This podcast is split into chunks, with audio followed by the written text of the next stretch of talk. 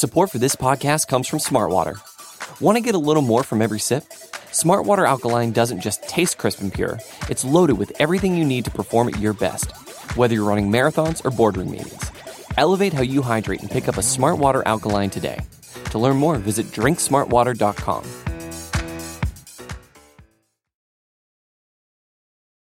Hello, world. What separated your deep ball from everybody else? My deep ball it has a little secret sauce to it, man. Uh, never get too high, never get too low, but just keep moving. The the whole story is Carlos never beat me in any kind of sports in, in, in high school.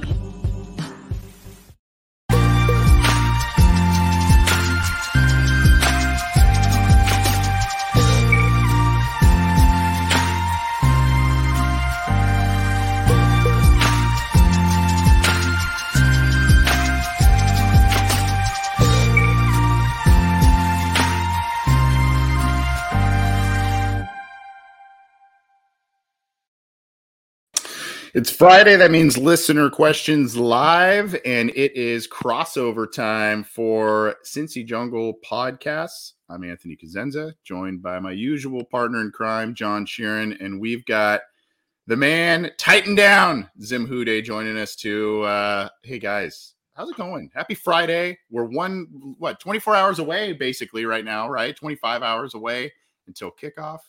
One of the biggest games in franchise history. I'll start with you, John. How you doing, bud?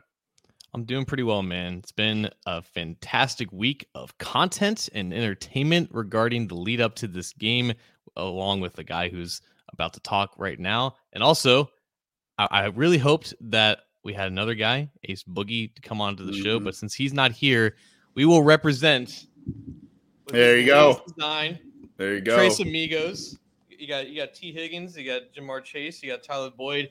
Shout out to Seth Reese, who designed this, and obviously Ace, who's selling it right now on newstripecity.com, the only place to get that merch. And also check out Zim Zim WhoDey's merch at burrowbabies.com for sure. We got Zim, I think, uh, experiencing some te- technical difficulties, but we'll get him back shortly. He's, he's coming back. He's coming back. I mean, there's there's no way we're we're letting him dive out of this thing here. He's had uh, a little bit of a computer issue, and I think he was trying to do it from his phone. So I'm sure he's kind of working all of that. We're streaming live on Zim's YouTube channel as well as the Orange and Black Insider YouTube channel.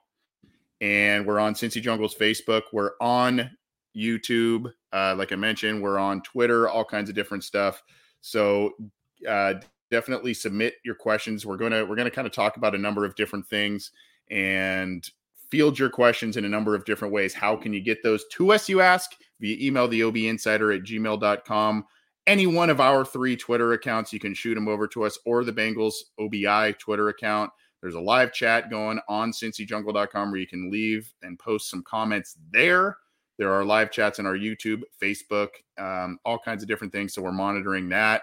Obviously, um, if, if you're doing a super chat, those will take precedence. And by the way, if you submit a super chat today and you joined us for our Wednesday show when we had Ickey Woods, all of the super chats that we will be getting the remainder of this week will be put in a pot for a big donation to the Jovante Woods Foundation.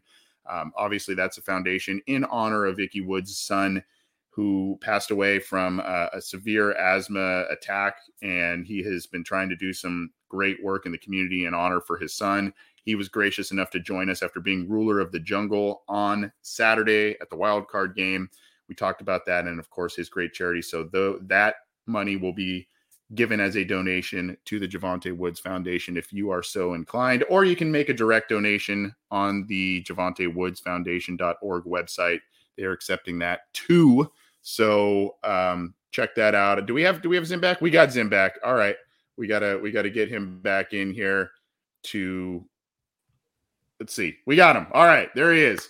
Zim, what's going on, bud? We got we got you back. I'm doing good. Can you guys hear me good? Yeah, we're good. Yeah, we're good.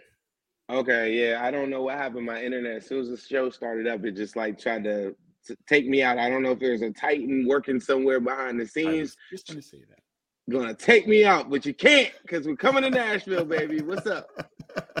I was gonna say that the, the Titans ticket people are are coming after you. They're trying to they're trying to mute us. That's what's happening. By the way, that's kind of I guess we'll start there because we've had a couple of questions on this. I want to get your guys' thoughts. Um, also, by the way, I, I, failed to mention because we were bringing Zim back in. If you want to get in touch with us as well, via text or call 949 542 6241 is the number to get in touch with us here. And we've got a nice super chat from our guy, Russ ENT. Um, that's going to go to the uh, Jovante Woods Foundation. Thank you, Russ. Appreciate it. And as always, thanks for leaving great, great comments, nice comments, and joining us in the live chats. Appreciate it. All right, let's talk about this ticket thing because in your Twitter spaces, this has been a topic, Zim. And obviously, there's an article on cincyjungle.com, all kinds of different things. I will start with you, Zim, if you do not mind. The Titans, in case folks do not know, the Titans have decided to try and limit Bengals fans by what is it, canceling the transfer ticket policy that they're doing and all kinds of different things. I kind of find I've never really heard a team doing this. I understand to some degree why they would obviously want their home crowd there, but to go to this length to to kind of try and I, I kind of view it as almost a measure to try and bring up potential communication issues for Joe Burrow and that offense, make it noisy and and all of that. But I've never really seen Zim a team go to this length before. Right. I I, I mean I, I haven't seen it either. I was told behind the scenes two different things. One is that because it's just a four hour drive, I think I was told that there's going to be a it was expected to be like 35% Bengals in the crowd anyway.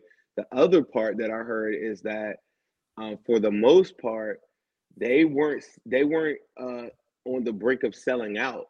So they were really, really, and I don't, mm. I don't, and I, and I think that's still the case too, because a lot of people with the weather and the temperatures like supposed to be like 15 and pretty low, that they're having an issue like probably selling out the stadium. So one of their fears is that a lot of people would, you know, be able to, they are actively trying to sell their tickets. So last minute transfers, I think could hold them off a little bit, I would think. But all the major ticket outlets, you could still transfer as much as you want. So I don't know how much of an impact it will have.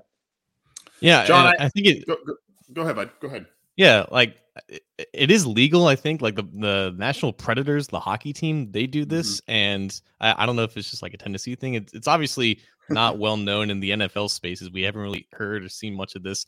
But two things out of this is, is interesting. One, like Zim mentioned, it's just a four hour drive to Nashville. So presumably you could get your ticket, I believe, in the next hour or so, because that's when the transfer window officially opens. I, I, think for anyone who has tickets and then can then resell them to potentially a Bengals fan. So people are going to leave Cincinnati in the next hour or so to get down to Nashville. And it's not that far of a drive. Like I, we went to the Notre Dame game up in South Bend, Indiana. That was like four and a half, five hours. That didn't stop anybody from UC going up to Notre Dame.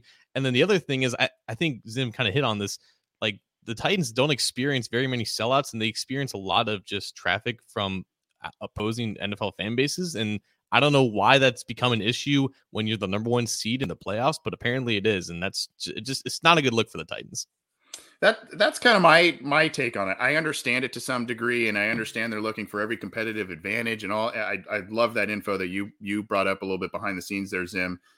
It just kind of feels to me. I was thinking about it this morning. It just kind of feels like the schoolyard bully take my ball and go home mentality right? Just kind of like i'm I, am i am pounding pounding a little bit. I don't i'm getting the vibe that things aren't going my way immediately before we even start this game and it's just kind of like i'm going to do what i can to gain a competitive advantage and maybe not i, I don't know. It, it it gives off vibes a little bit that they're they're not really liking how this thing is setting up for themselves, be it, be it the, the opponent, be it the fan base that is rabid, the Bengals fan base that is rabid to come and support the Bengals. I don't know. I just, I, I, I understand it to some degree, but on, on, another level, it just seems almost petty. It really seems, it, it kind of seems petty to me. I don't know if you guys agree with that or not.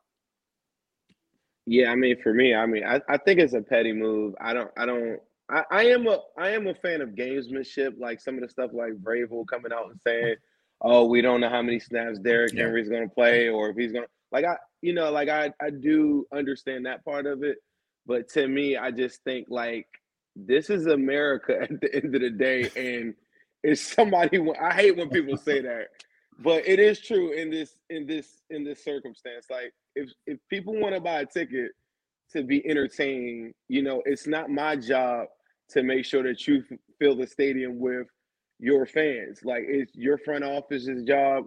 It's the people around there. It's the community's job to make sure that it's predominantly blue.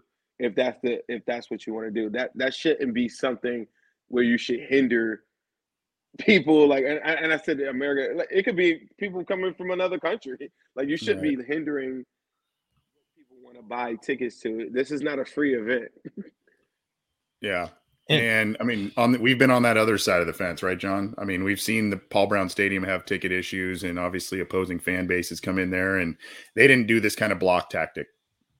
Well, just last week, like there was no shortage of Raiders fans necessarily. Like they they traveled and right. they packed the stadium to, to their extent, and you know the Bengals kind of welcomed that. And that was part of the reason why it became the biggest sellout crowd in Paul Brown Stadium history. With, with this, like I do wonder, I do wonder though like this is the third year in the row the Titans have been to the playoffs with Ryan Tannehill. They lost last year to the Ravens.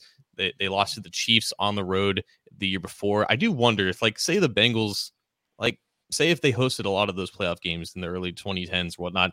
I wonder if there was there would be a case where they would be scared that not a lot of fans from from their fan base would come out. And I wonder if that's just what the Titans are right now. Like, is there skepticism regarding the Titans? Like, can they actually perform to the extent of the one seed, and maybe they just want to make all assurances that they're going to get the most advantages possible. I don't know. That that that's just kind of what it seems from my perspective. It, it makes it, it all ties into winning and losing and the belief. I like I was telling you, I had a, a small interview earlier on on on um, I think it was Channel Five, and they were asking me what has changed, what has made everybody believe, and I said the quarterback. You know, like that that's a big part of that and that in conjunction with winning. And I and like you said, you know, like people are looking at Ryan Tannehill, looking at, hey, we've been here before, seeing the landscape of everything. It's really cold outside around the country, period. And it's really cold in Nashville. So like you combine all those different things, I think they go hand in hand. Right now, as hot as Joe Burrow is, there's no scenario where he wouldn't sell out like Paul Brown that wouldn't even be a thing. Like and like you said, there were plenty of Raiders fans there. In my section, it was very limited, but like the, the lobby of my hotel was flooded with Raiders. That like plenty of shots I saw on TV. I rewatched the game. Plenty of Raiders. Like when they scored or did a good thing, you know, like you know, and I like that part of, about sports. Like you know, I like that. Well, there's been no shortage of Ryan Tannehill takes this this week, be it from the Bengals fan base or the Titans fan base, and none maybe more entertaining than the ones we have heard in your Twitter streamed uh, spaces, Zim. And one thing that I, you know, th- there was a, a, gentleman who was a Titans fan yesterday. John, you may have, I think you were on the stream at, at, as well, maybe at this point. Um, first of all, I think it was the guy from from Canada, and I don't know what they're putting in the the beer or what whatever up there. He was he was spouting some incredible takes yesterday, but there was eh, one of the things he said was, you know, Ryan Tannehill's great for the system that the Titans run. He's perfect for what they want him to do, et cetera, et cetera. And I started thinking back about that last night and today, and I said, you know, that is a very, very similar mindset and mentality that Cincinnati Bengals fans had with Andy Dalton, right? And no offense to Andy Dalton. Andy Dalton had a few really nice years. We had those five straight playoff wins. I say we, and I hate the guy that says we, but the Bengals had those five straight playoff playoff appearances. Andy Dalton had some franchise records, which have since been broken by Joe Burrow. But here's the deal: the reason why the Bengals made that move off of him is because they were able to draft a generational quarterback and a guy that could transform what the team is, what they want to do, and what that system is that they want to run. So my point is that while I understand that mentality, and Tannehill's an athletic guy, he's had a lot of wins. He's had a, a, good amount of success in this league. He's no slouch for sure. But that but that mentality from the Tennessee side of things, in terms of Tannehill is perfect for the system that we want to run. Well, don't you want a quarterback that maybe would would dictate a, a, different mindset meaning you want a quarterback that you want to bring in to change the system that you want to run and make it a more successful system a different system. I don't know. That's just kind of some thoughts that rattled in my head guys. Oh, okay. I, I, I, didn't want to over because no, you, ahead, you know me you, you know me i'm very passionate about this subject for for me. Like this is a subject that i've been talking about for so long and to meet so many people, you know, along this way. This week has been really, really entertaining for me. Uh, outside of the Twitter space, I, I, felt like I met a lot of new people um, that are Titans fans. contrary to believe, there are a lot of people that I've actually gotten along with really, really well and been talking to like on the side or even, you know, like a couple different things going on. So some of the conversations that I have are like your way of thinking is very is very different than what a Bengals fan is feeling right now.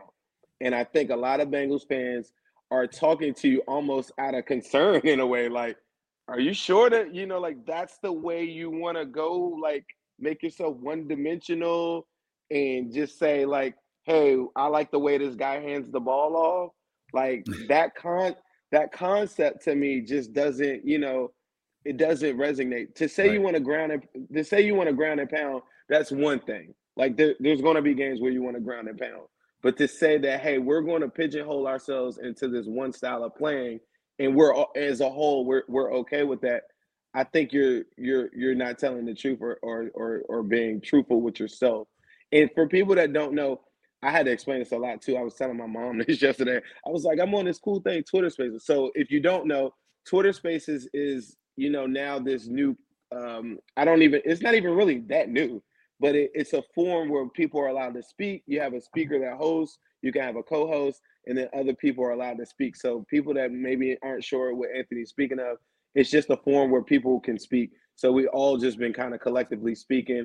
I've done two of them this week. One of them was really really long, but we did one last uh, last night, and John was in there holding it down as well. Um, and we just we you know I, I like to get information honestly, but mm-hmm. it turned out to be a lot of us trying to inform them like, hey, look, this isn't the route you want to go, or you're or I think it's a great forum to provide a lot of um, you know statistics and uh, it's, it's so many different things you could talk about. So it's a great forum for that, and I and I thought they were really really healthy.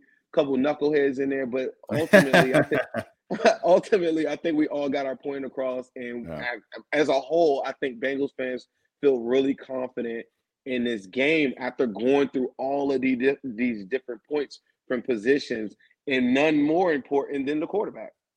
You know what it is? Because in in the Andy Dalton prime years when they were going to the playoffs and whatnot, like they were in a similar situation with the Titans where their rosters are balanced and there's not a lot of weak points. And it comes down to Tannehill just playing good enough for everything else to work with it.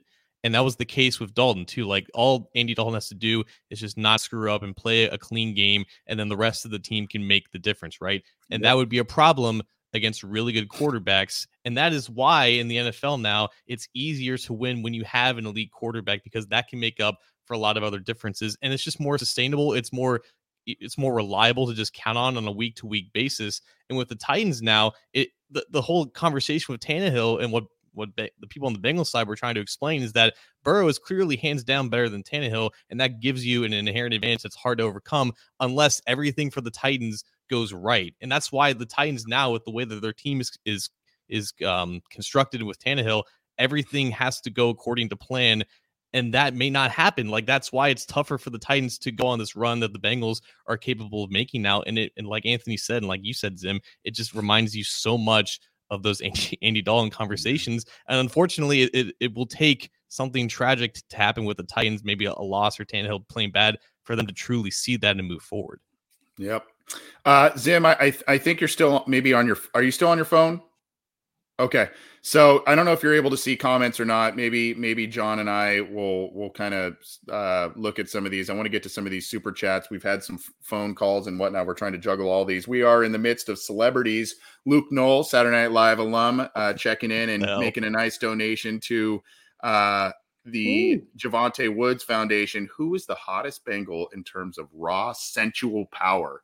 Um, I, I, love that question. And Luke, we we we got to get you on the show, man. Um, I don't know. I, I, I, I, not to sound weird, I guess. I'm, I've been crushing on CJ Uzomah these days, man. His his good looking uh, dude. Yeah, and he's he's his infectious, you know, uh, leadership and rah rah. And he was he was he had me last week when he was wearing the Holman jersey, the Rodney Holman jersey. I'm like, dude, throwback. I love that. Rodney Holman was one of my favorite Bengals ever. So I don't know. I'm kind of I'm kind of crushing on CJ Uzomah these days. Did you guys. see him break out the shades on the Good Morning? Yeah, yeah, yeah, yeah, yeah, yeah, yeah, yeah. Man, is, his mic'd up is pretty legendary too. Yeah. Like if we if we go on a Super Bowl, like if we go that far, looking back at this run, I think they're gonna look at like some of his Yeah. moments, especially like the mic'd up stuff, and just say, "Man, what a special season that was." Mhm. I think what Luke was trying to say was that he was trying to type in sexual and they wouldn't let him do that, so he had to put in sensual.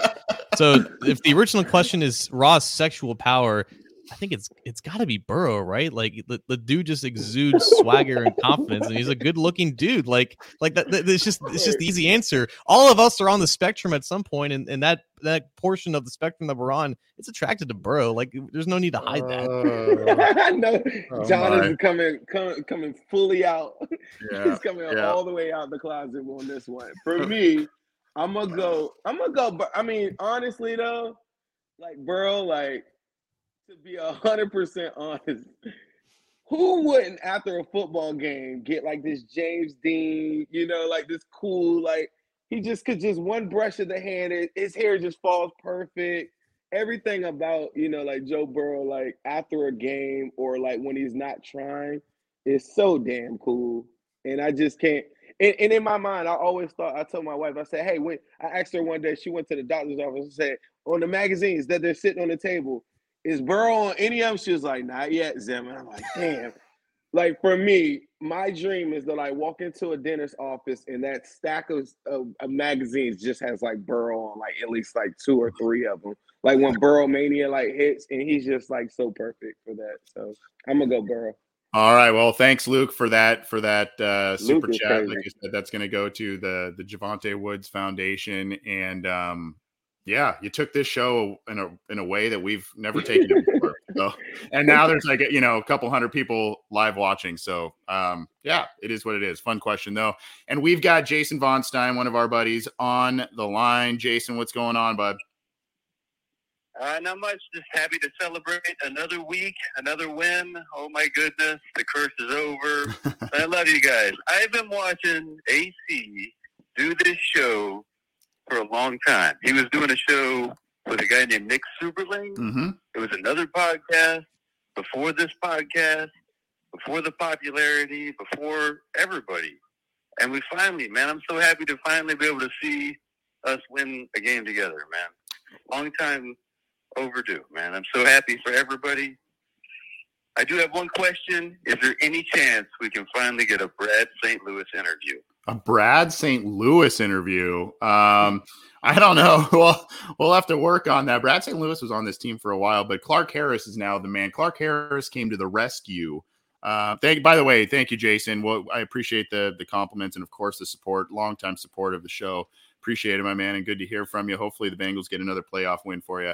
Clark Harris came in. I don't know if you guys remember. Brad St. Louis was a, was a pretty solid long snapper for a while for this team, and all of a sudden he just got the the case of the yips and you know was not snapping the ball well at all and Darrin Simmons made a change after a while and Clark Harris came in and was you know kind of a a, a godsend and has been a pillar of consistency since he arrived so um, I don't know we'll have to hunt down uh Brad St. Louis. We had. We had a long time ago. We had a guy, a former Bengal tight end, Nate Lawrie, who was a special teams guy. We had him on on the show a long time ago. But I don't know about Brad St. Louis. I don't know what he's up to these these days, John.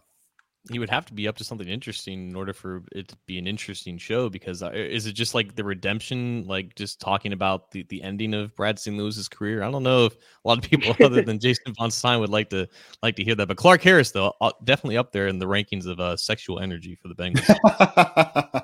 That's Be right. sharp. Man, before the game, um, before the championship game. Matter of fact, no, I'm gonna tell you first quarter. Clark the Shark comes over. I'm sitting right behind the bench. I'm I'm at like the 35 yard line. I'm in the I'm in the front row of that game.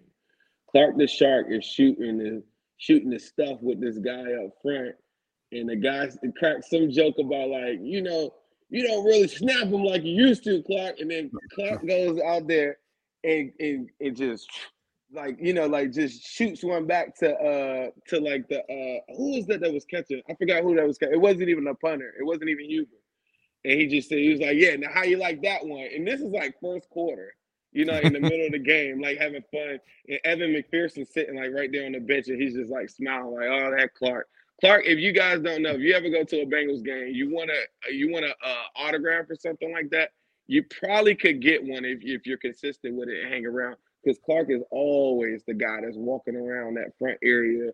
He always hits up the end zone area, and he's always interacting with the fans. So he, it's easy to see why he's a fan favorite.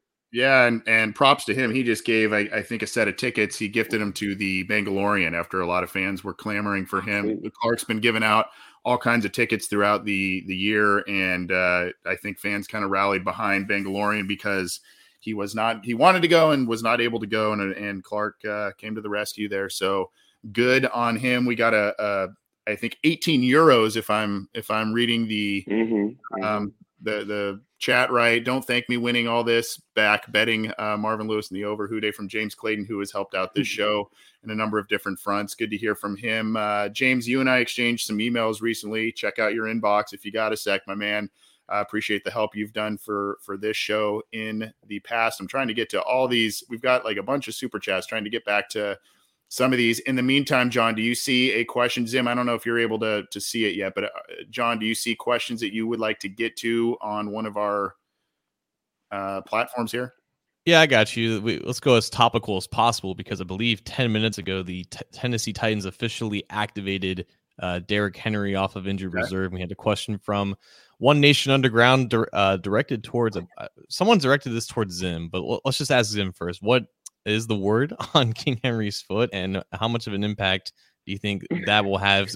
Let's just assume that he gets like 15 to, to 20 carries in total. Let's just assume that that's going to happen. Like, what does it mean for the game? For me, now two part question, right? All right, the first part is I don't know if you guys watch Doctor Chao, like the football doctor. So, he, so he commented on Derrick Henry's foot. He noticed him at practice. He said like it's clear he's laboring, uh, putting a lot of a lot of more power on the left hand side. I think if you're the Bengals, you got to be prepared for the king, right? And and there's no way around it because you never know. And when he's running full force at you, you you better wrap up. And I thought it was really important. Uh, Logan Wilson had an interview this week, and they said, "Man, are you excited about the chance to to take on Derrick Henry one on one?" He was like, "Absolutely not.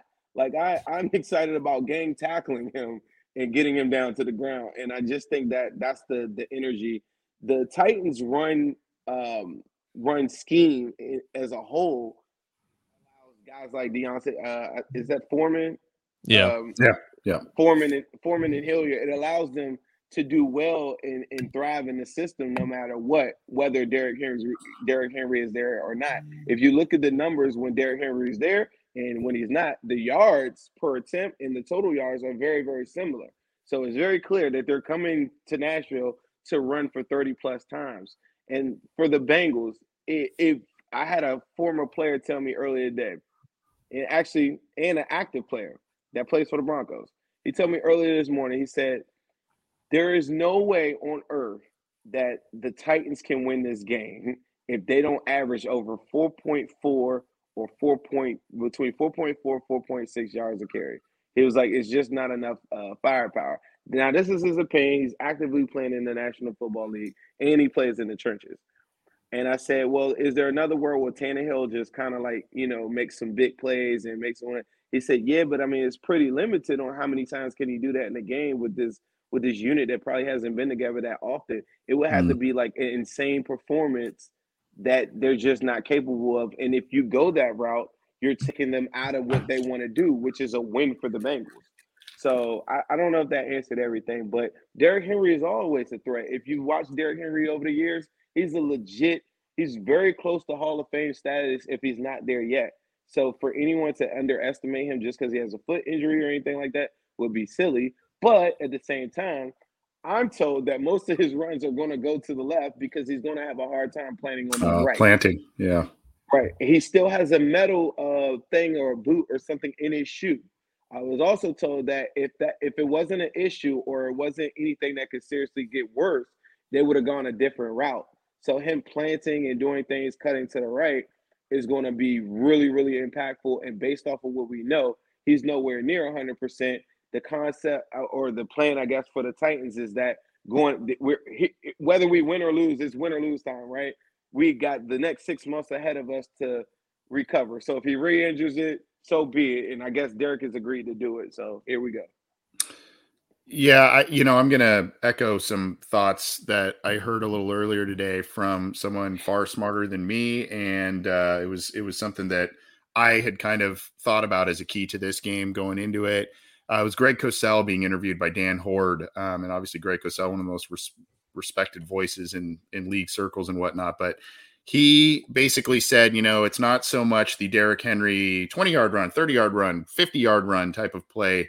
It's the Derrick Henry that turns a, what should have been a two or three yard gain into seven yards and eight yards, particularly on early downs.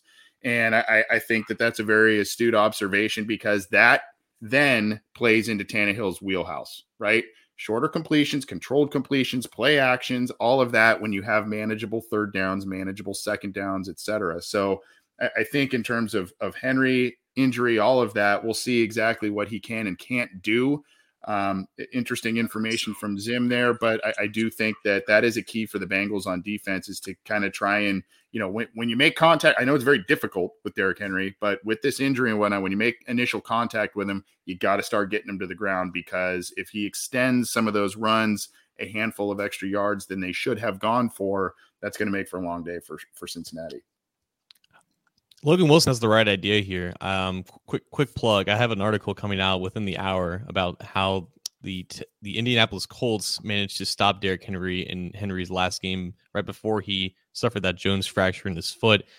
A lot of a lot of has been made about the lack of depth that the Bengals have at defensive tackle in this game, and you know they still have two starters in DJ Reader and BJ Hill, but in reality, like what the Titans love to do, and this this could be huge with with Henry's injury, they love to work to run outside and wide zone and let him cut up field. And once he does that, like once the Titans offensive line, which is pretty good at run blocking, once they give him a, enough space to to burst through the gap, that is where the explosive plays come from. Like Derrick mm-hmm. Henry just running up the middle 30 times makes him no more irreplaceable than any other running back in the league. Mm-hmm. And that's not what the Titans that's not where his value comes from. He his value comes from explosive runs. That's what makes him different than D'Onta Foreman. So in in that Colts game, it was Darius Leonard and, and the Colts linebackers and the backside pursuit uh, defenders crashing down on the backside of those plays and basically ganging up on Derrick Henry right before he enters the second level. And that's why his longest carry of that game was only nine yards. So this game doesn't really come down to DJ Reader and BJ Hill in the defensive tackles. It comes down to Sam Hubbard coming from the opposite side, Jermaine Pratt and Logan Wilson having masterclass performances, getting to the gaps as quick as possible. And the more guys that you have meeting Derrick Henry in the hole, the better chance, obviously, you have of bringing him down. But if he gets into open space, I don't care if he's got an 80% foot, he can break off a long run for sure. Let me ask you this too. Are you worried about like this past week? There were a lot of different instances where Jessie Bates was called, and I, and I thought he had a really good game, but he's called upon to be. Uh, he he might be one of the eight men that get entered into the box. Is that a concern for you, like bringing Jessie Bates into the box versus because sometimes they like to do that and keep Vonn Bell back, right? Or they and they do it like at the snap of the football. That's the first question I would ask. Another little tidbit I just want to talk about too is that when we interviewed Quinton Spain, me and my partner Ace, uh, who couldn't be with us on here today, we interviewed Quinton Spain, and he said one of the things that they do very well. We were talking about Derrick Henry. We asked him, and it's funny that we asked him a bunch of questions about Derrick Henry. He said one of the things that they do, and they do it, and y'all might not see it at home, is they they purposely scheme up Derrick Henry getting to the perimeters to get one on one with a cornerback. And he was like, when you play him, you have to make sure that, like you were just saying, John, that your linebackers are on, on all accords with that because they're going to have to do a lot of game tackling. But that that was another little thing that people don't understand when we're talking about Derrick Henry. Yeah, they'll pound, pound, pound. By the time you get to fourth quarter, maybe you break one of those opens. But like you were saying, a lot of those big uh, runs go to that outside. But I wanted to ask you about how do you feel about that, like with Bates in the box? So what do you think from a scheme standpoint that Lou could you know, what are the problems that you think that that presents to our safeties, maybe? Yeah, I think in, just in general, because the Bengals don't like to use three linebackers anyways, they just save that for like Lamar Jackson. That they barely have any linebackers available here, so they're going to have to put Bates and or Vonn Bell into the box to match that. We got Jake Liskow in the chat. He was he said he, he noticed a bunch of big runs for Henry bouncing outside on some of those duo or, or gap concepts in the middle because a lot of people were crashing down. Then you have a condensed box with seven or eight guys Mhm. all going inside the hashes, and then Henry has the vision and the athleticism to bounce outside, and that's where also some big runs come into the play. So at the end of the day, it just comes down to gap discipline. It comes down to making sure that you're not getting too far inside on Henry when he's running in the middle and not getting too far outside when he's running to the outside because again like the the athleticism that he has to, to cut up field and break off those runs is huge and when it comes to just schematic wise like yeah I'm interested to see if, if they utilize like maybe Markus Bailey more often to get three linebackers on the field, or if just Vonn Bell just lives in the box in this one because just staying in, in your gaps, making sure that the force players are matching with the spill players in this one, it's going to be crucial. The the other thing too that this shows is a little bit of the genius in the the Bengals investing in corners over the past couple of free agencies that are physical and can tackle. Right. I mean, Mike Hilton's known for his tackling.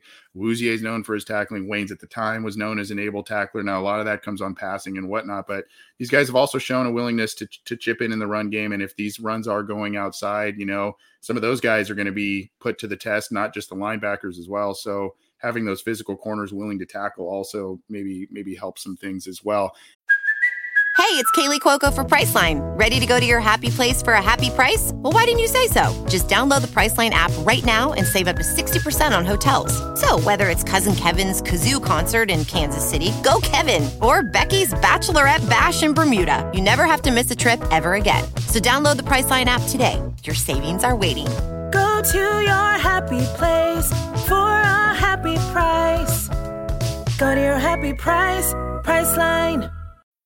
How do you make a vacation last? How do you hold on to the joy, the clarity, the calm?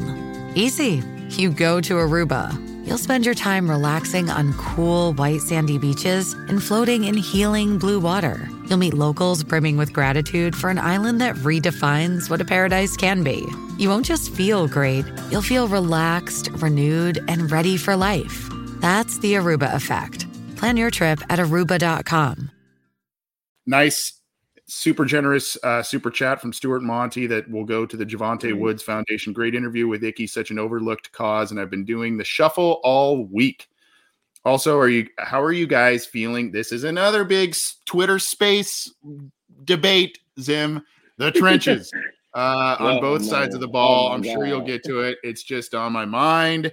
Look, the thing is, I uh, Hmm. I wrote an article up that's that'll probably go up soon about our uh, my interview with Believe in Titans Davy Hudson. And one of the things that is not where it's all about how many times has Joe Burrow been hit and sacked? That's the narrative this week.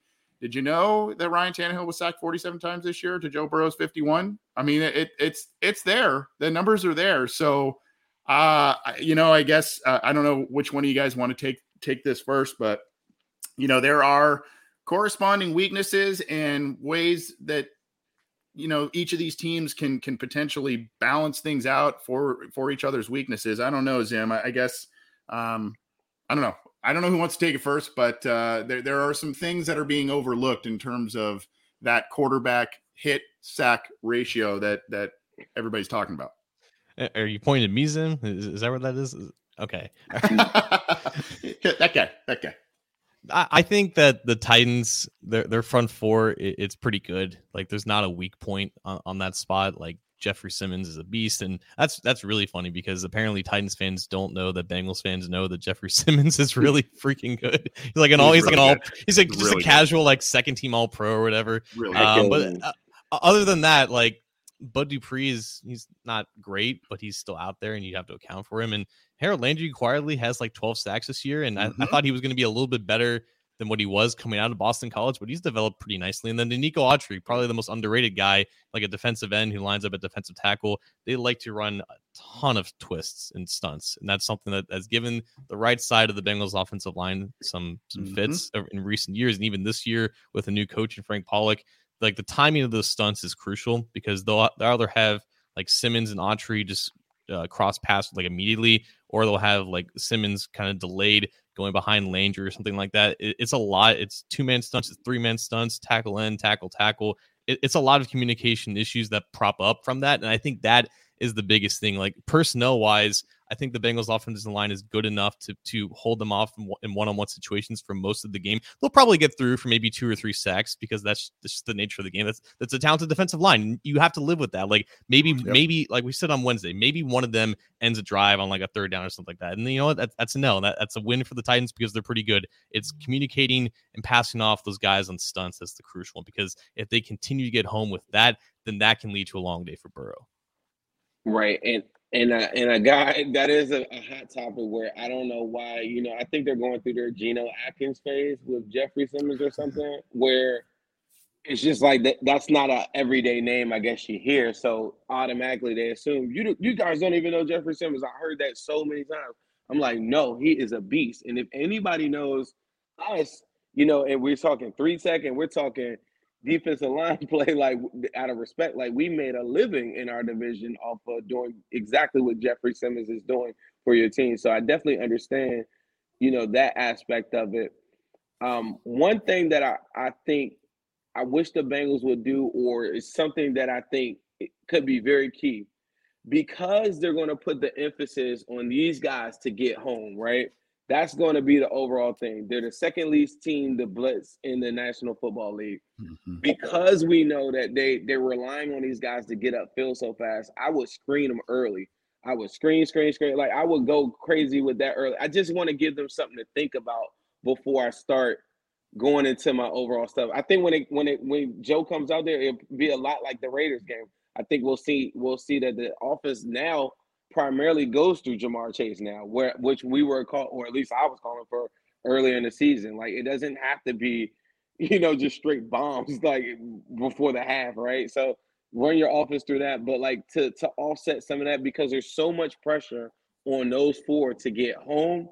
I just think that if you can get them to hesitate earlier in this game, screen them, run directly at them, different things like that, I think it just changes like mentally how far how far do they want to push up in the pocket? How far do they want to get it? Because there's they're they're literally relying on that. Whereas you'll see the Bengals like occasionally Mike Hilton on a blitz. Where in this game, I don't know how much Mike Hilton's even going to play. Like in in in in their four three base packages that they're going to have to come out with in this game. So there there's so many different things that I think kind of got misconstrued in that. But Jeffery Simmons is 100% a beast. I think, and this is another thing that that does concern me with that when I rewatched that Chiefs game, yeah, Chris Jones only had like two sacks, right? but he, Joe Burrow, dodged like 3 mm-hmm. other sacks. So if you're talking about pressure in his face, middle, like, you know, Trey Hopkins isn't set up for that. And that is a concern if you're a Bengals fan. And the greatness of Joe Burrow, maybe you saw it at home or not. Uh, Joe got out of three. I think I don't know if Chris got ended up with two sacks or one and a half but Joe dodged three of them that 100%, 92% of the league you're getting sacked on. So that's something to look at for sure. Um, the the other part of this that we're you know I know we're all focused on the offensive line and we've got a lot of other super chats and a lot of other texts and stuff. I, I hope you guys are okay on time. We're going to try and squeeze in as much as possible, but there's the flip side of this more. as well. What's that? I was saying I got 30 more. All right. Uh, the, the the other flip side to Stewart's question here quickly that we're not talking about is the Bengals, the uh, the Bengals defensive line, the Bengals other side of the trenches. We talk so much about their offensive line and obviously them protecting Burrow, but uh, the Bengals are getting Hendrickson back this week. Big big get. They lost Ogunjobi obviously for the year. That's a big loss, but BJ Hill steps in. John and I talked about how we're curious to see about his increased role this week. So all of that kind of being taken into account. DJ Reader going up against a familiar team when he was with the Texans. All of that. Um, how are you guys feeling about the defensive side of the trenches for the Bengals in this one, especially given the fact that the Titans have been one of the top uh, offensive lines in terms of giving up sacks this year? Yeah, and it's surprising to me because like I think Robert um, Rodger Saffold, uh, Taylor Lewan, uh, Ben Jones. I think he's still the center there. Like there's some good guys, and I, I, guess they're just considerably better at run blocking compared to pass protection. So 47 sacks to me seems like a lot. I don't. I haven't watched a ton of Tannehill uh, specifically this year. I know he's a great athlete, but I don't know if he's just terrible at evading pressure or just guys that are just not playing that well. And, yeah, exactly. So like it, maybe, I, I think someone did say uh, that Tannehill is just like he doesn't have object permanence, or if like if if there if he doesn't see a rusher, he's basically not there, which reminds me a lot of what AJ McCarron was with the Bengals too. So there's a there's definitely a scenario where Hendrickson and he loves to just do the rip move to the outside. If he can get under Taylor Lewan, a t- giant mammoth of a six foot eight tackle, if you can get under him for a little bit of a blind side, like you could see something like it was last year or last week, excuse me, when he strip sacked Derek Carr. So Hendrickson playing is, the biggest thing. If he was not going to play in this game, that could have changed things dramatically for Ryan Tannehill just just buying his time, just picking apart the Bengals defense. But him playing against Lewan is one of the biggest matchups in this game. Sam Hubbard versus David Quessenberry, who's managed to stay in the league for 9 years. Mhm. Credit to him. He's, that's also a really good matchup as well. And BJ Hill, man, like we don't give him enough credit. We've talked a ton about Larry Ogunjobi and just the the the, the splash plays that Ogunjobi's provided. BJ Hill has been the more consistent player both against the pass and the run, and obviously his his play against the run is going to get a lot of run this week. But him being productive as a pass rusher that can't go unnoticed too. Right. Um, you you talked about the right side of their line too. Even when I go and look at their PFF grades and stuff, and I haven't seen a lot of their reps, you know, but Quessenberry and uh, um, God, what's the right guard? Nate Davis. Yeah. Although they struggle in pass blocking, much like our, you know, our right guard and our right our right tackle, their their run blocking grades are still pretty good. So um, I think Taylor Lewan has given up four sacks on the whole year. You you compare that to Jonah Williams, he's given up eight sacks. Pressure is about the very very similar in that regard too. So it, there there are different things along the, the. I think the key thing though, and I, I think I, I might have said this in the spaces, is that Tannehill on third down is at the league bottom. Tannehill down by ten point by ten points is the worst rated quarterback in the National Football League. And so I just think that there's a world that maybe he can get out of it. Maybe they get a couple big runs or whatever. Just knowing what we know about uh, Trey Hendrickson versus the pass rushes that they see, like they've seen recently against the, the Texans and when they play the Jaguars and stuff. This is a uh, that's a big factor that they're not factoring in at all it, for the average, I guess, Titan fan is like. I just think that's something that we can exploit. If and, and that's why I think it's very key to get a lead. It is. Yeah. Uh, there's our boy Jason Jack Jackass of all trades there. Who day nice nice twenty dollar uh, super chat there. We just heard from him on the phone a little bit. Thank you for the support, and that'll go to the Jovante Woods Foundation.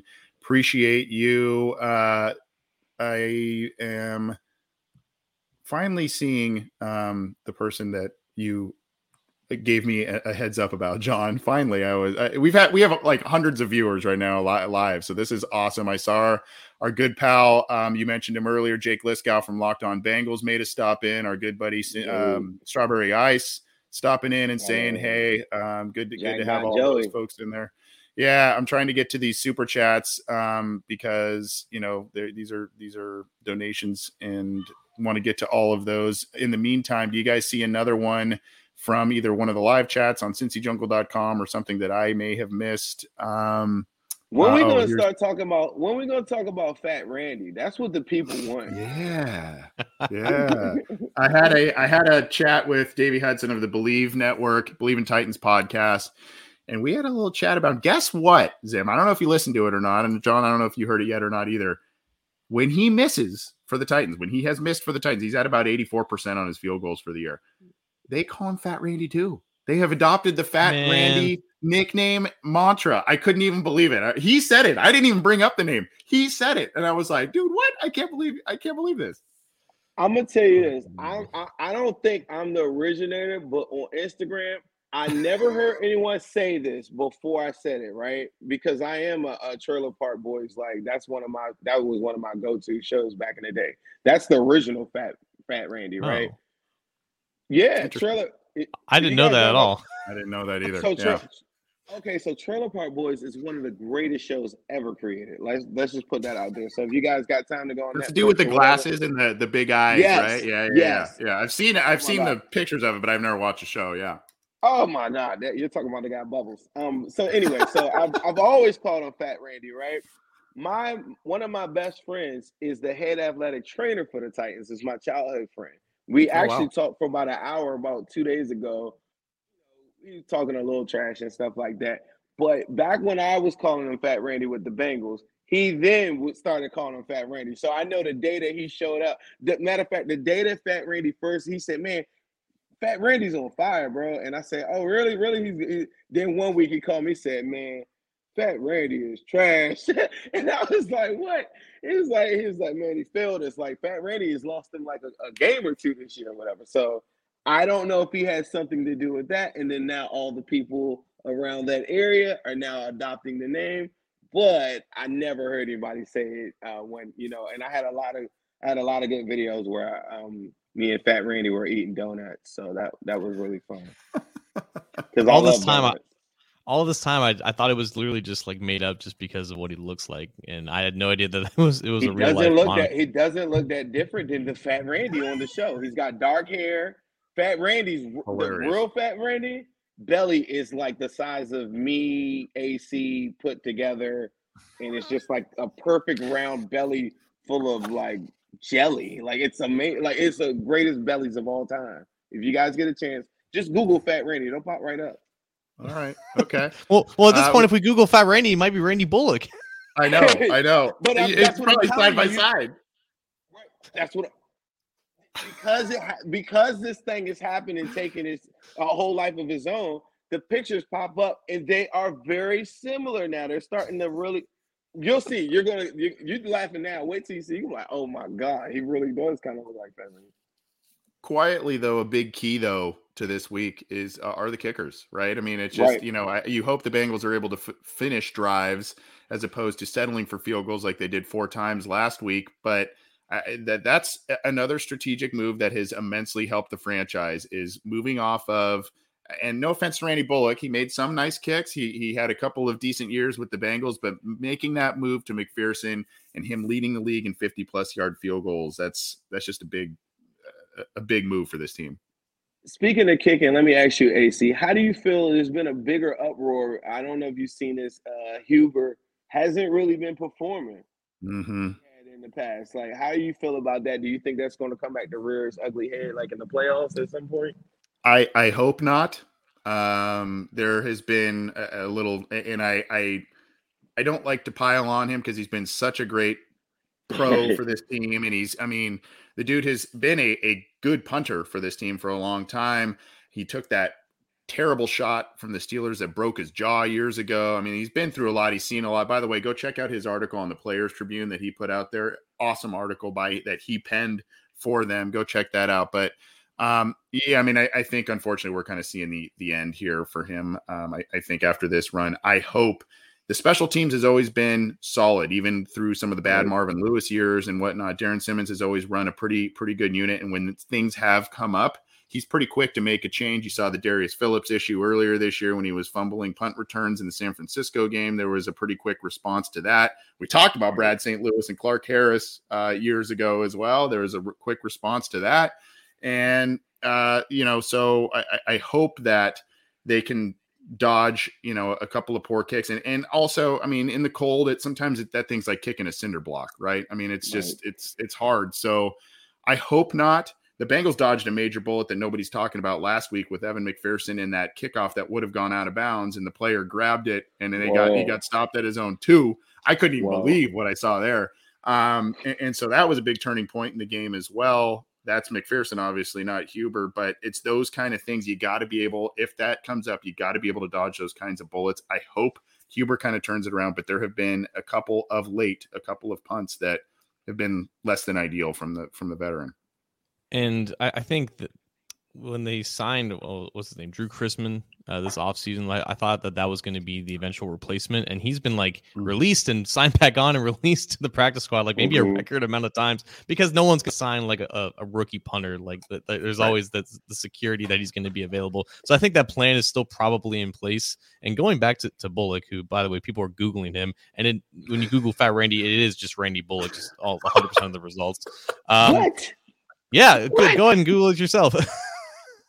Bro, like that is super disrespectful to the original. Like the Oh, like, my the real gosh. Fat Randy is a legend, bro. Like I don't even. believe Maybe it's because I'm in Cincinnati and it's tracking my location. But regardless of the situation, so. th- th- there was there there was an instance this year where Randy Bullock did win the Titans a game at the at the Yeah. buzzer. It was Mhm. against the Colts in Week 8 Mhm. Unfortunately for them, that's how they lost to the Jets because he could not tie the game from like uh, I don't know, like forty something yards away. So It sounds You know, familiar. it's, it's it's hit and miss. How about to say did he did he grab his hammy after he missed? Yeah, I didn't it. God. I don't think he I don't think he could do that twice. I wouldn't put that past him. He's a wild boy now. like I don't know. He's a guy that's got some trick. He's gonna immediately grab that thing and be like, "I bet you they never seen this one before." He's probably gonna use that for every single stop that he ever makes in his NFL career. I wouldn't put that past that guy. He's a he's a wild one. Um, I was funny. gonna say something, AC. I thought it was really important that you said that because one thing I wanted the Bengals fans in here to know too is that the Titans um, uh, are amongst the top of the NFL as far as red zone defense. So if there comes a time where we're talking like where Joe Burrow goes to the red zone five times like he did in the Raiders game and walks away with like what four field goals in that in that stretch or whatever, Yeah. that's where kicking is really, really going to come into play. And we're talking about Nicole. So that is something to keep your eye on. A lot of Titans fans that I've talked to, a lot of things that I've seen too, is with their cornerbacks and the way that they're set up, bend don't break concept, let let you have all this stuff underneath, drive the length of the field. One thing that's really important for the Bengals to do is break these big plays like they've been so that they don't have to make these trips to the red zone. But that is a calling card of the Titans is allow you to minimize your possession, shorten out the game, Yep. dink and dunk your way down the field. Before you know it, you have a drive of eight minutes, they have a drive of eight minutes. You go in the fourth quarter and it's 10 to 17 or you know like 10 13 or something low like that. That's a part of what they do and they've they've won a lot of games like that. So I think it's really big for the Bengals between the 35 yard and the 35 yard um, lines on, you know, those that's the sweet spot for me to take shots, to to make big plays and never even get into the red zone. But once you do, it is that is one thing that is a strength of the Titans. It's a good point. Uh, Ian Ryder, our, our buddy, who is the singer and guitarist of Holy Coast Band, he uh, sent was kind enough to give us one of his tunes for that we've been using for one of our shows. There, go check out the Holy Coast Band on Bandcamp. Support his band, local musician. He's been touring in the area, and um, I think they're they're going in the studio. I read somewhere to to make some more music. So go check out his music if you like some some good old fashioned rock music. Great guy and great supporter of the show. Um, talking about this is the time he always he wants us to do OBI after dark where we're I don't know sipping liquor and and I, I guess making a little little more PG thirteen rated R I guess I don't know but uh, he has been in the Twitter spaces as well. Good to Got a little preview of that um, in the beginning of the show, so expect more of that. Right. Um, we had one. I'm going to try and get this uh, from Mr. Whisper, um, another YouTube uh, you, YouTube super chat. I'm going to try and find this here. There are a lot of comments. I'm scrolling through as best as I can. Sorry, folks. Uh, was the question was, uh, yeah. Regardless, the question is, and I'll pin it here, but regardless of how this season ends, it's been amazing. That said, Bengals have some decisions to make, and we know uh, needs can change the offseason. What do you, who do you think does not return next year? Ogunjobi, Bates, Waynes, etc. Uh, I don't know, uh, John. I guess you could take that one first. I'm going to pin it here, but thank you, Mr. Whisper, for the generous donation that's going to go to the Jovante Woods Foundation. Yeah, whenever the Bengals play their last game this year, that's Trae Waynes' last game as the Bengal too. Yeah. It's just it's inevitable at this point. I, I don't think Jessie Bates is gone. I think at the very least they franchise tag him. I think just him showing out like that in the wild card round, I think that means a lot to them. Uh Ogunjobi, that's probably the most interesting one because you have both him and BJ Hill as free agents. I don't know Mhm. who they're going to prioritize there. You have Ogunjobi now coming off of an injury. He just had successful surgery, but again, like I think in his limited snaps, Hill has been just as good, if not better. So that, that's the main decision. Also, I, I know Zim is pretty big on bringing back Riley Reiff and maybe he moving him inside the guard. I think that's also something very interesting. Like at this point, Reef is probably he is who he is, and he's only going to get a little bit older, so his options may not be that that much like lucrative compared to anywhere else but here. But I don't know that, that that's interesting to me.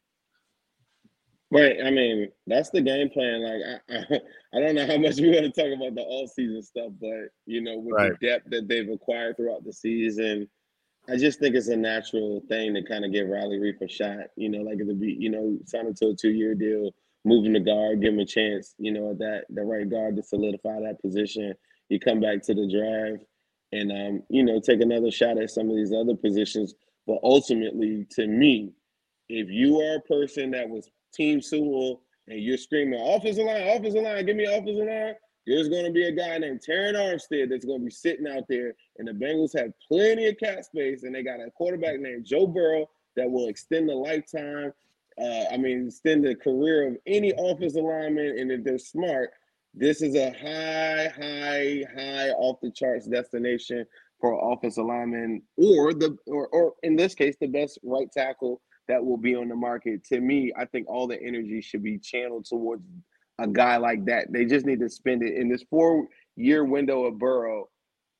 They've got to utilize like that cash and go get like primetime players because we don't have time to fool around with prospects. Like you know, for for this guy, he, there's no room for error for Joe. I we know that the Bengals do not prioritize paying big big money to guards, especially in free agency. So I, I I, don't I think that trend likely continues to some degree. I think, like you said, Zim tackle, whether that's Reiff or another one out there, that they would they would be more.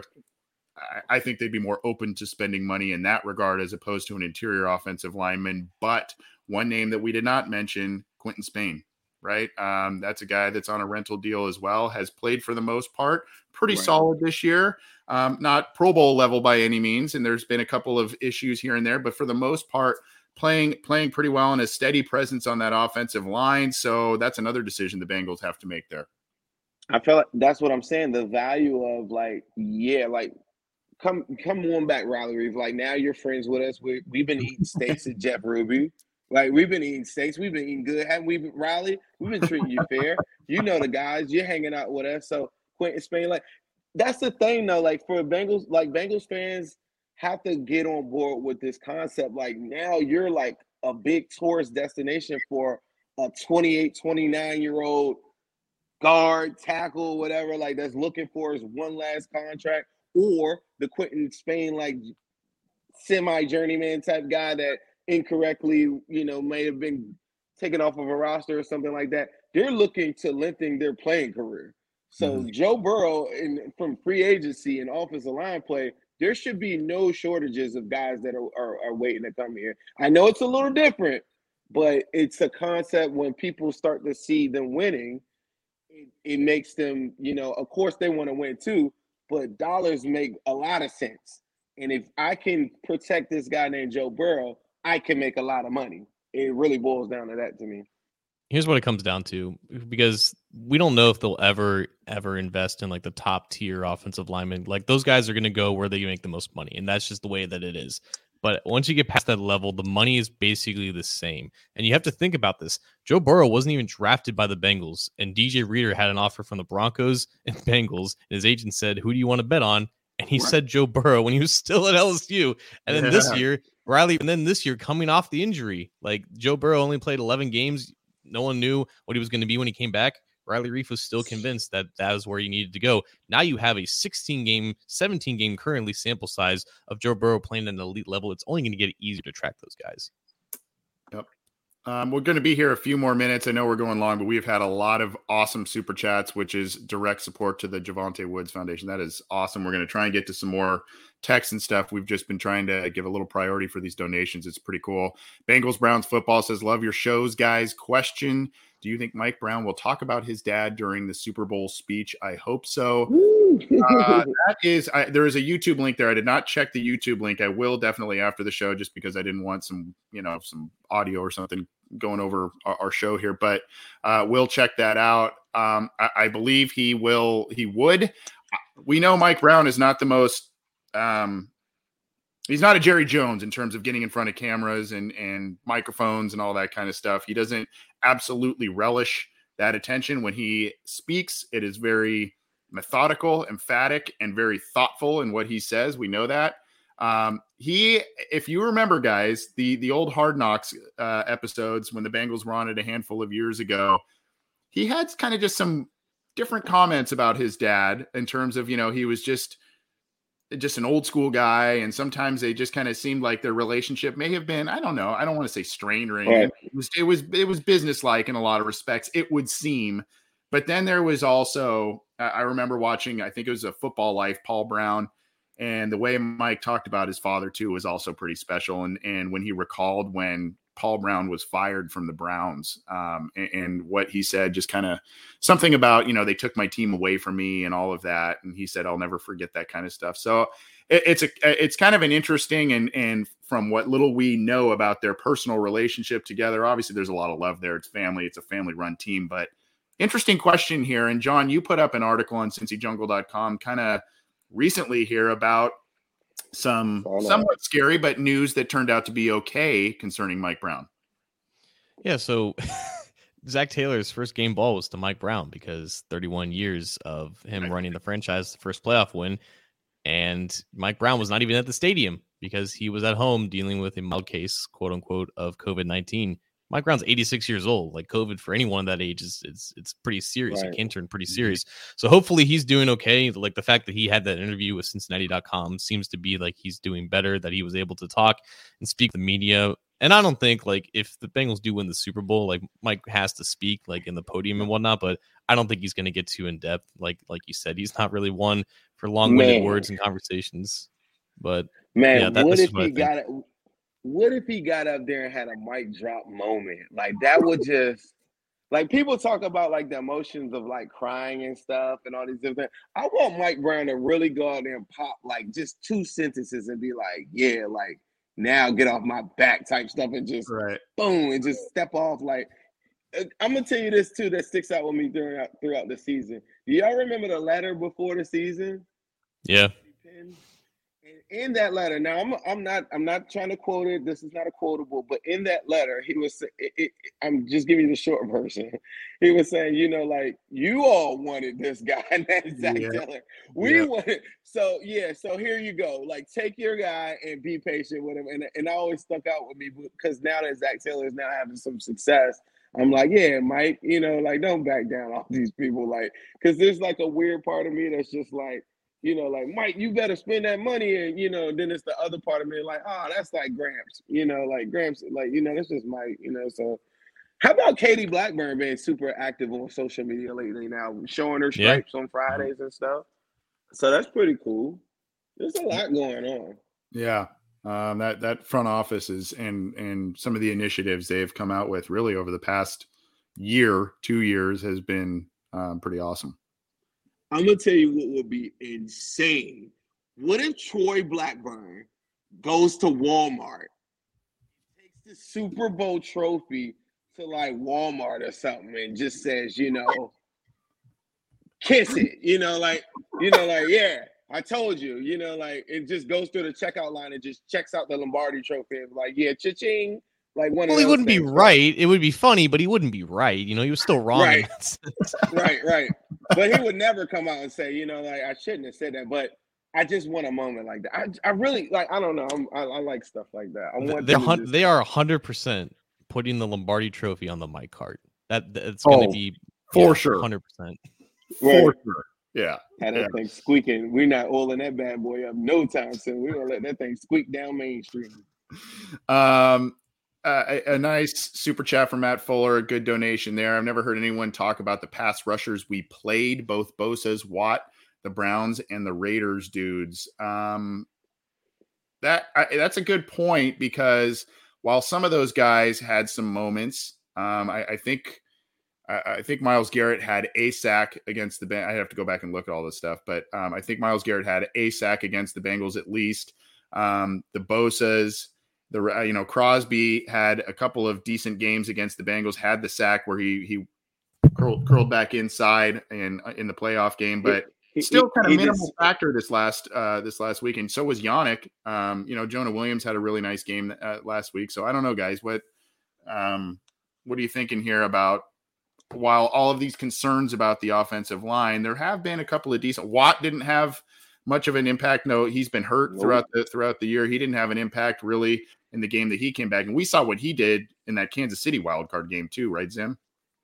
Right, right. I mean, for me, that was one of the things that we've been talking about in the Twitter spaces. You guys, if you like, there will be other Twitter spaces. There's one tomorrow at 3 p.m. One of my guys, Eric, is hosting one because I don't think I could really say anything else. But I encourage anyone that's listening to this yeah, I said a lot. but anybody that's listening to this, like, go and check out these forums and like yeah, listen to cool. it. But one of the things that the Titans fans were saying is that well, you've never seen a front four like this because they got three guys that have had eight sacks. And I said, man, you realize, and I ran off a list. I mean, I go through Danielle Hunter, you know, Maxx Crosby. Speaking of Riley Reiff, you talk about that first game, AC. Riley Reiff absolutely was destroyed by Crosby. And I don't know if that was just Yeah. the first half, but I remember seeing like a bunch of cut ups of like that didn't go well. That was the moment where I think I said, you know what? Long term, Riley Reiff might, you know, might not cut it that right tackle. That was the one game where I started to see that. But yeah, for anyone that's saying, you know, like the um the Titans run or we need to respect their front four, I would run off a list for you so crazy that you wouldn't. I mean, we've seen everybody. Nick Bosa, the other Joey Bosa, uh Watt. If they want to talk about Simmons, we we've seen Chris Jones, we've seen Cam Heyward. Joe Burrow has gone through all that. So any of your friends or anybody saying, well, they, they're not going to be able to keep Joe Burrow clean. You're right. Joe Burrow might get sacked a couple times, like John said earlier in the game. Like that happens in the style of play that he's, he's playing. He's always looking to extend the play. He's always looking to do some stuff. I think in the last couple of weeks, one thing that's really, really happened that's um, progressed his game is I thought like him throwing the football away, uh, daring the, uh, you know, like giving the opposition their chances, putting three points on the board, you know, and then when we play the Chiefs, what happened? Third and 27 happens. Like I, I can't afford to just, you know, give you guys the ball back or kick a field goal and stuff. So Joe will pick his spots, but we've seen the best of the best. And like I said earlier in the show, those pass rushers that they have, they are really good. But to say that we hadn't seen anything like this, truly false. Like the 49ers game sticks out to me and the Jets game sticks out to me a lot. That's a very similar group of guys that get together, run stunts, and absolutely give any offensive line in the National Football League problems. It's not only that, like they've had exposure to these guys, but they've been able to overcome it regardless. Like I, Yeah. I look at the games where Burrow's been the most sacked and the games where he's been rendered ineffective. You'd look at the Bears game, that was week two when Burrow wasn't really himself. Uh like he was sacked a few times against the Packers, but they still managed to be competitive in that game. The, the Browns, I guess, but that was probably more towards turnovers.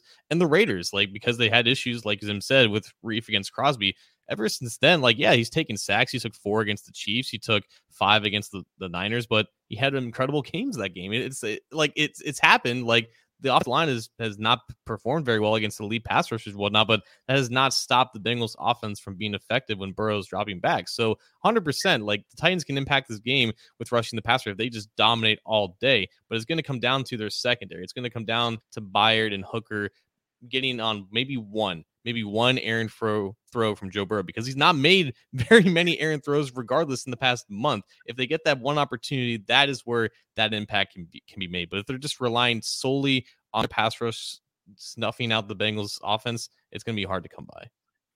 Yeah, and I remember, you know, the the thing we've talked about a little bit, John, on on our show is how the offensive line may have shown marginal marginal improvement this year as opposed to last year in areas like, you know, they're not getting those uh, those so often crushing holding penalties, false starts Yeah. that are drive killers, all that kind of stuff. So while they're giving up the hits, pressure, sacks, still at a high rate, they're not giving up that. And the other issue is, it's not Eh, these players, and this may sound like just small victories and whatever to another fan base, but it's kind of a big deal for the Bengals and their offensive line and the state of it. It's not the issues that we have seen are moments, they're not the entire game. So, what I mean by that is, I, I can go back and I can look at the, the Ravens game where Jonah Williams had some real first half trouble with Justin Houston. Do you remember that? And then all of a sudden, that just went away um, after the after the early parts of that game. Whether Jonah just adjusted, uh, the Ravens were doing different stuff. The Bengals altered their game plan.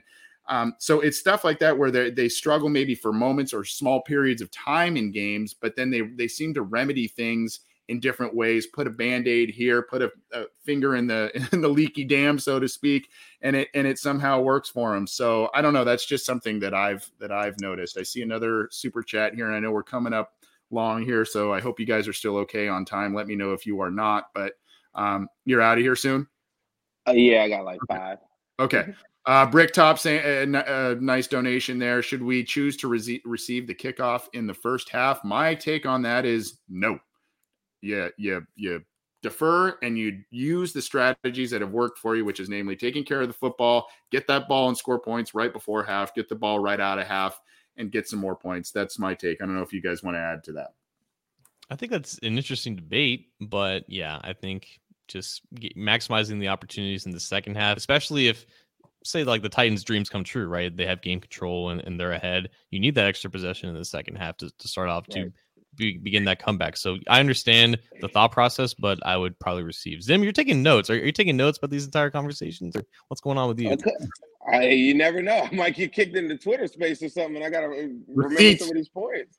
Yeah, I gotta have receipts. Gotta have some notes. Gotta be on my game. You know, these Titans come from everywhere. I'll be so glad when this daggone game is over, so I don't have to talk about Titans fans ever again. I'm not gonna lie to you. This is a challenging fan group right here. Much respect to those guys. It's been a little surprising um, about their fan base a little bit this this week, at least for me. I don't know, but um, well, Anthony, I, I, didn't I didn't live through the Oilers days. I didn't live through that rivalry with uh, Sam Oof. Wyche and and that was uh, Jerry. Glenn- what, was, was his name? Jerry Glanville? Was that, was that Jerry the, Glanville? Cartoon yeah. character of a head coach. Absolute cartoon character of a head coach. So, so I, I, didn't li- I didn't live through that era. So this is this is kind of refreshing to me just to see like what it would what it would have been like if Twitter existed in the '80s. You know, that dude. Oh my god, that dude. Zim probably remembers a, uh, maybe a little bit, but that dude. His team wore powder blue and white, and those were their colors, and a little bit of red. You know, and he would show up. He had custom made all black he would wear black pants, a black starter Houston Oilers jacket, mm-hmm. black nowhere even part of their their deal. He would leave tickets for Elvis Presley and James Dean at the box office in Houston. Dude was just, but he he had him, and they would do all kinds of crazy crap after the whistle. All kinds of, I, I, you could go on and on. Go go find some of this stuff. He every single old AFC uh, AFC Central coach hated him Chuck Chuck Noll hated him, Wyche hated him, and they would just go at it. So I mean, there's some bad blood there that goes back some years. Obviously, the Titans being a different team and moving, it's a little different. But I am a little surprised at the the fan base, so to speak, at, at some of the things that have been occurring this week. Man, I mean, you know, I think our fan bases are very similar in the sense of we don't have a you know a chip, and I think we're constantly garnering for attention for the players that we like and that's one of the things. But self awareness is always very, very key in life, and I don't know about their levels of self awareness versus us. I, I, there is a there is a, a world that we live in that the Bengals don't win this game. That you know, like I understand that. For a yeah. Titans fan, I just don't think, you know, for the ones I've interacted with, I just don't think that they think that that's a possibility. Yeah, they're going to ground and pound and they're going to grind mm. us to the dang on turf. And you yeah. know what? You boys ain't never played no football like this before. We'll punch you in the mouth. Finesse team. Yeah, bro, bro. that doesn't make it.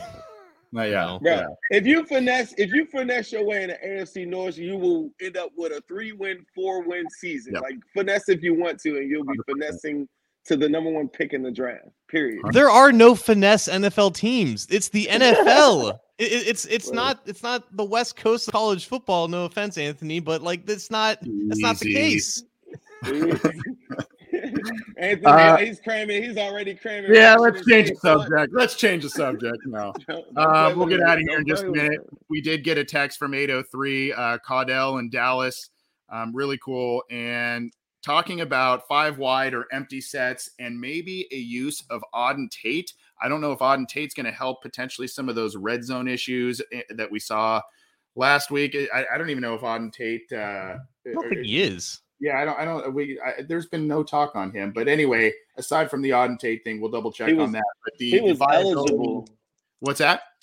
He was eligible to return right. from injury reserve, and right? I, and and then and he never was window. activated. Yeah. Yeah, but he was never brought back. Now I've seen him in the locker room practice, like with the guys, but still no activation. He's still like on Instagram and stuff. He's still posting Bengals stuff. So there I don't go. feel like it's a situation where it's just like I just hate the Bengals. But it's very safe to say the same way Trae Waynes like this is the last right. Auden Tate, right. you know, right. set of games or whatever. But five five wide, um, uh, the Auden Tate thing aside, five wide and um, empty sets usage of that maybe to negate some of that pass rush from the Titans. What do you what do you guys think? Well, just for clarification, five wide meaning 11 personnel, three receivers, Right. running back, and tight end going in empty. Uh, they're they're not going to use like four receiver sets even in that sense. But I think the plan is similar to the Raiders, where the Raiders, just like the Titans, or the Titans, just like the Raiders, don't blitz a lot. It's going to be a lot of stunts with four man rush.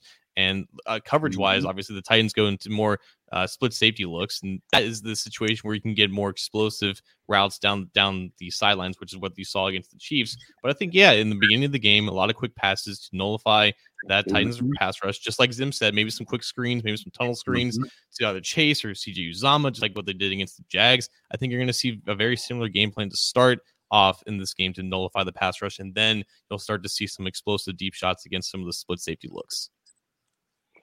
That's very key. You said that because a lot of people, um, you know, they like, you know, uh, Coach Vrabel, they're like he's a Belichick disciple, and he's going to change it up, and he's going to have two coverages on both sides. And you know, I didn't think about that aspect of like, yeah, when you do that, now you you you leave yourself, you know, open to the the possibility of bigger plays being open. Whereas Raiders totally were just going to say, well, this is what we're doing. We're we're staying in our stuff. Joe, we're going to count on you to throw awesome passes in these tight windows if you have to make that type of a play. I don't know if you guys saw that mic'd up Uzomah throw. Like that's Mhm. the best moment in it. And I mean, even he's just like, whoa. But if Joe sees the back of your helmet, it's a wrap. like if you're Right. a DB corner safety, see the back of your helmet, it's a wrap. Joe Burrow's putting it right in the pocket. Yeah. Uh, anything else? Any other uh, questions that we did not get to that you guys are seeing that we should? I saw a nice comment um, on the live chat in, in the Cincy Jungle post from Novelist 62 just saying, I just wanted to say that we fans appreciate you and all of the podcasts. Keep up the good work. So that was nice of Novelist there. I wanted to give a tip of the cap there. But any others that you guys see that we did not get to that Someone made a. Re- oh, I'm sorry. Some someone made a reference to Warren Moon, and I was gonna say I didn't know much about football, but I did play Tecmo when I was younger. I was like really young, or I was asking my cousins, like you know, like, can you let me play? And I was too young.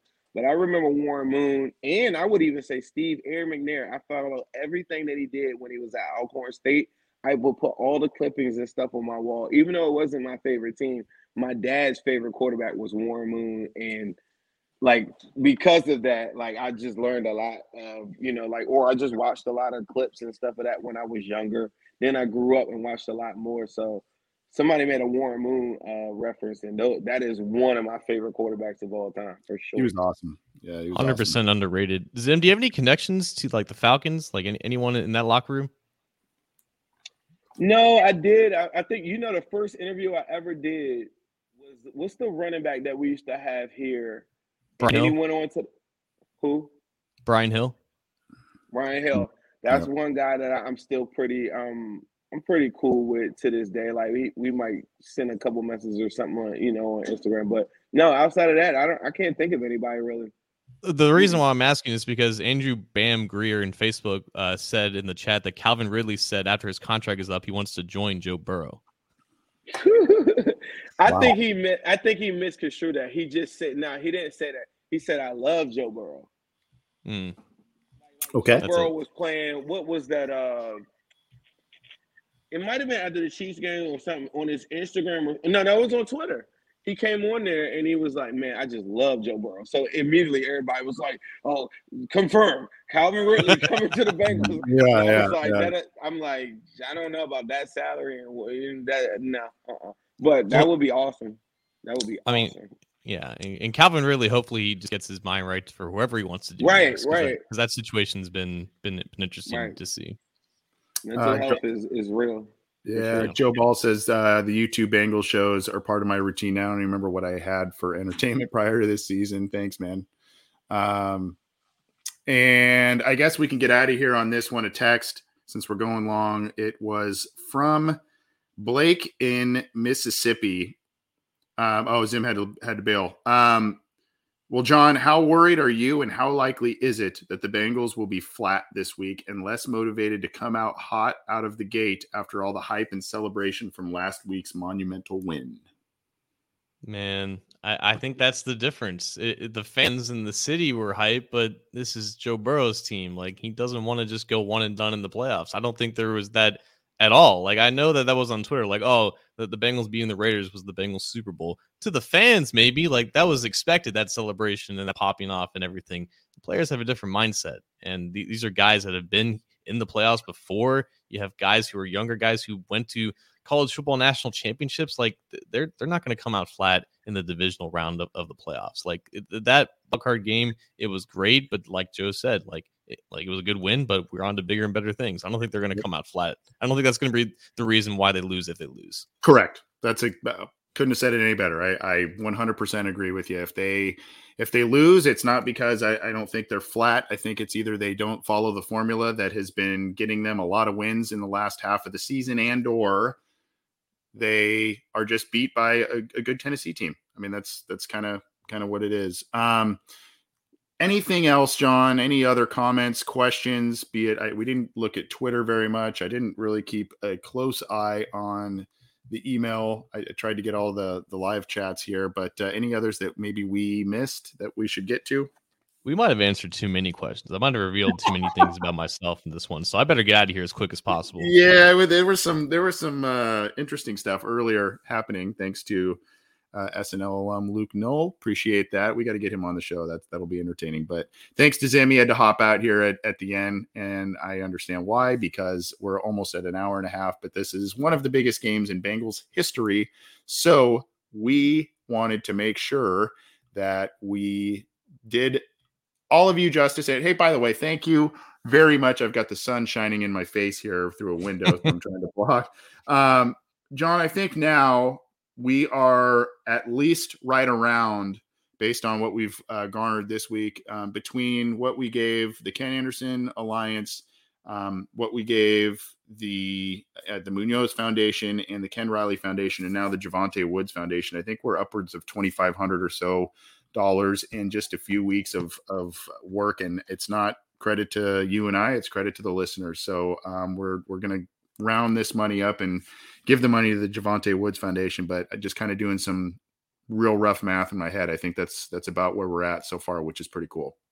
Absolutely, man. And that fundraiser that we had back in the summer, it was phenomenal. And then we kind of just came up with this, or Anthony came up with this on the spot just because Ickey Woods was down there as ruler of the jungle. So just a really impromptu way to give back to one of the more significant prominent figures in Bengals history and very topical too. So shout out to all of you guys to chip into to the Jovante Woods Foundation. Absolutely a very worthy cause.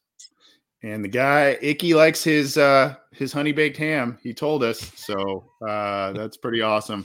Want to remind everybody that you can get this show by subscribing to our YouTube channel. Some of you are watching it there, so subscribe. Click the bell to be notified when we go live when new content is available. We're on iTunes.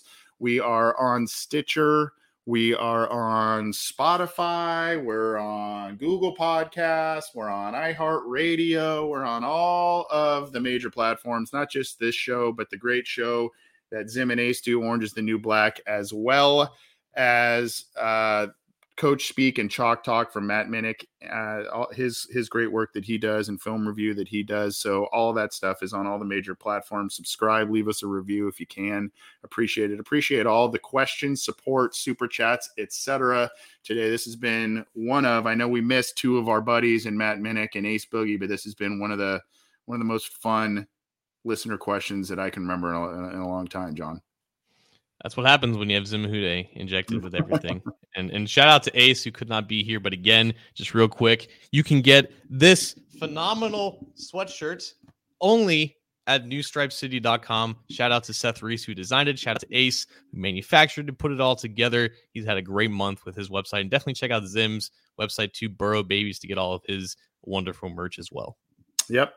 Awesome stuff. Hey, John, enjoy yourself this weekend, my friend. Uh, should be a fun one going on in, in Nashville. Yeah, I'll talk to you next week, man. All right, dude. Hello, world. What separated your deep ball from everybody else? My deep ball it has a little secret sauce to it, man. uh, never get too high, never get too low, but just keep moving. The the whole story is Carlos never beat me in any kind of sports in, in, in high school.